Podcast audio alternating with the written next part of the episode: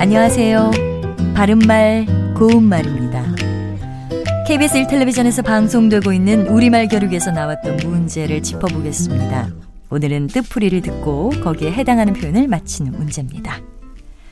고유어 형용사고요. 세지 않은 불기운이 끊이지 않고 꾸준하다를 뜻하는 사음절로 된 표현 무엇일까요?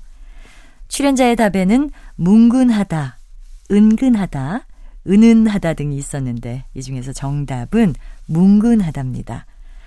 사랑방은 뭉근한 화롯불로 새벽까지 뜨뜻했다.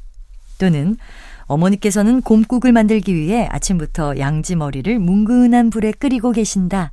이렇게 표현할 수 있습니다.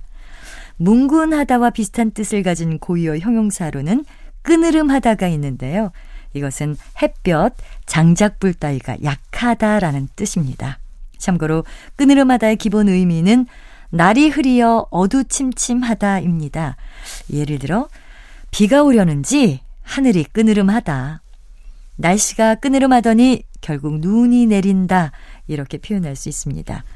아, 출연자의 답에 나왔던 은근하다는 일상적으로 말할 때 물이나 온도가 약하거나 낮지만 꾸준하다라는 뜻으로 쓰여서 군고구마는 은근한 불에 익혀야 제맛이 난다와 같이 쓰기도 하지만 표준국어 대사전에는 이와 같은 뜻은 나와 있지 않습니다.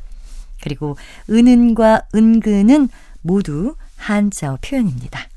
바른말 고운말 아나운서 변희영입니다.